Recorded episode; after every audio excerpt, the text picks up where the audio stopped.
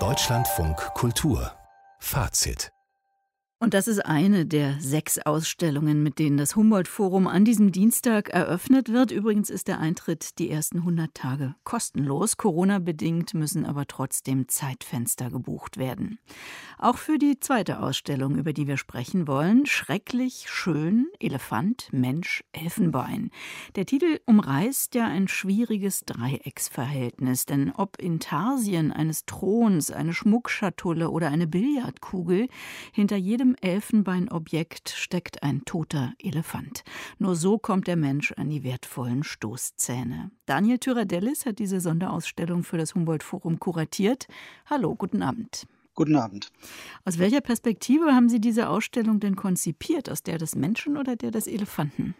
Naja, wir versuchen eine multidisziplinäre und auch damit auch multiperspektivische Ausstellung zu präsentieren. Das heißt, wir beginnen zwar mit dem Material, aber je weiter man sich durch die Ausstellung voranarbeitet, desto mehr elefantöser wird es gewissermaßen. Also wir versuchen von diesem kulturgeschichtlich einmaligen Material hin zu dem Lebewesen als einer Keystone Species, an der sich alle möglichen Fragen der Ökologie und des Zusammenlebens von Mensch und Tier, Natur und Kulturverhältnis zeigen lässt. Was war das gerade? Einer Keystone? Keystone Species, also sozusagen einer Schlüsselfigur, Spezies, könnte man sagen. Ja, ja genau. genau. Weil das wirklich sehr erstaunlich ist, also dass dieses uralte kulturhistorische Wissen oder die Faszination für den Elefanten auch aus heutiger moderner naturwissenschaftlicher Perspektive ihr Korrelat hat. Also je länger man sich damit beschäftigt, desto faszinierender wird es.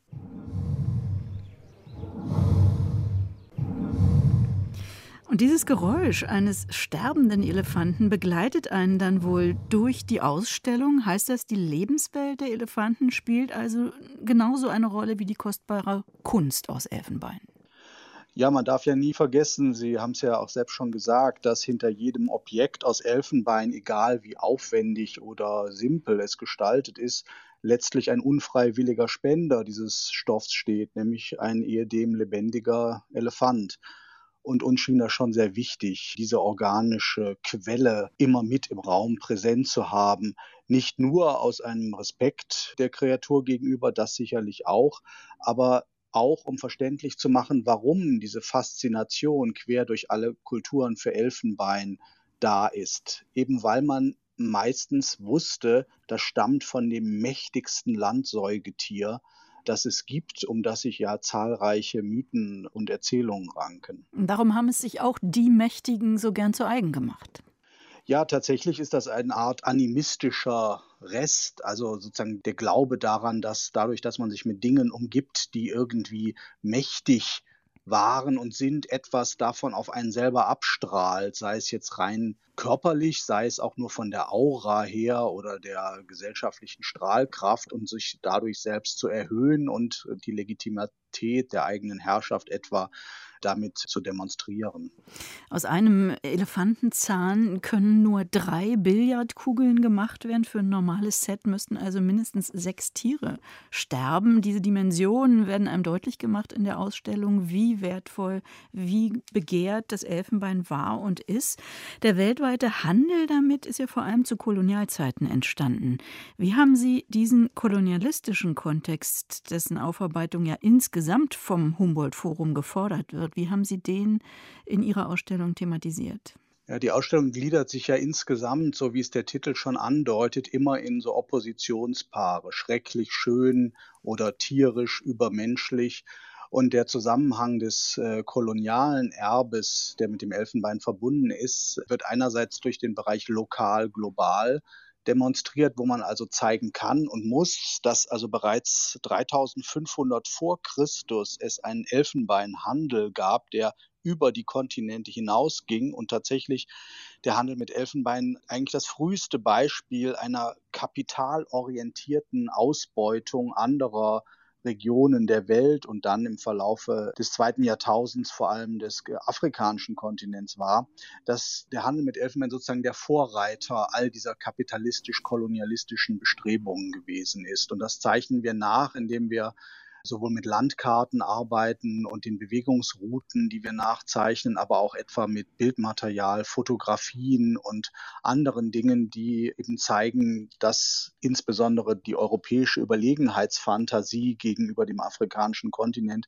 sich auch aus dem Bildarsenal speiste, dass das helle, also weiße Elfenbein das Beste sei aus diesem dunklen, vermeintlich dunklen Kontinent und dass also der Rassismus, der ja in der Kolonialgeschichte tief drin steckt, sich hier tatsächlich sein Anschauungsmaterial hernahm. Und doch fragen Kritiker, warum sie die koloniale Ausbeutung, die imperiale Politik jetzt auch in dieser Ausstellung vor allem wohl Europa zuschreiben, wo doch China oder Indien ich glaube, weltweit zu den größten Elfenbeinverarbeitern gehören. Also was sagen Sie zu dieser Kritik, dass Humboldt-Forum thematisiere den Kolonialismus vor allen Dingen in Form so einer Art Selbstanklage und ordne ihn nicht ausreichend historisch ein?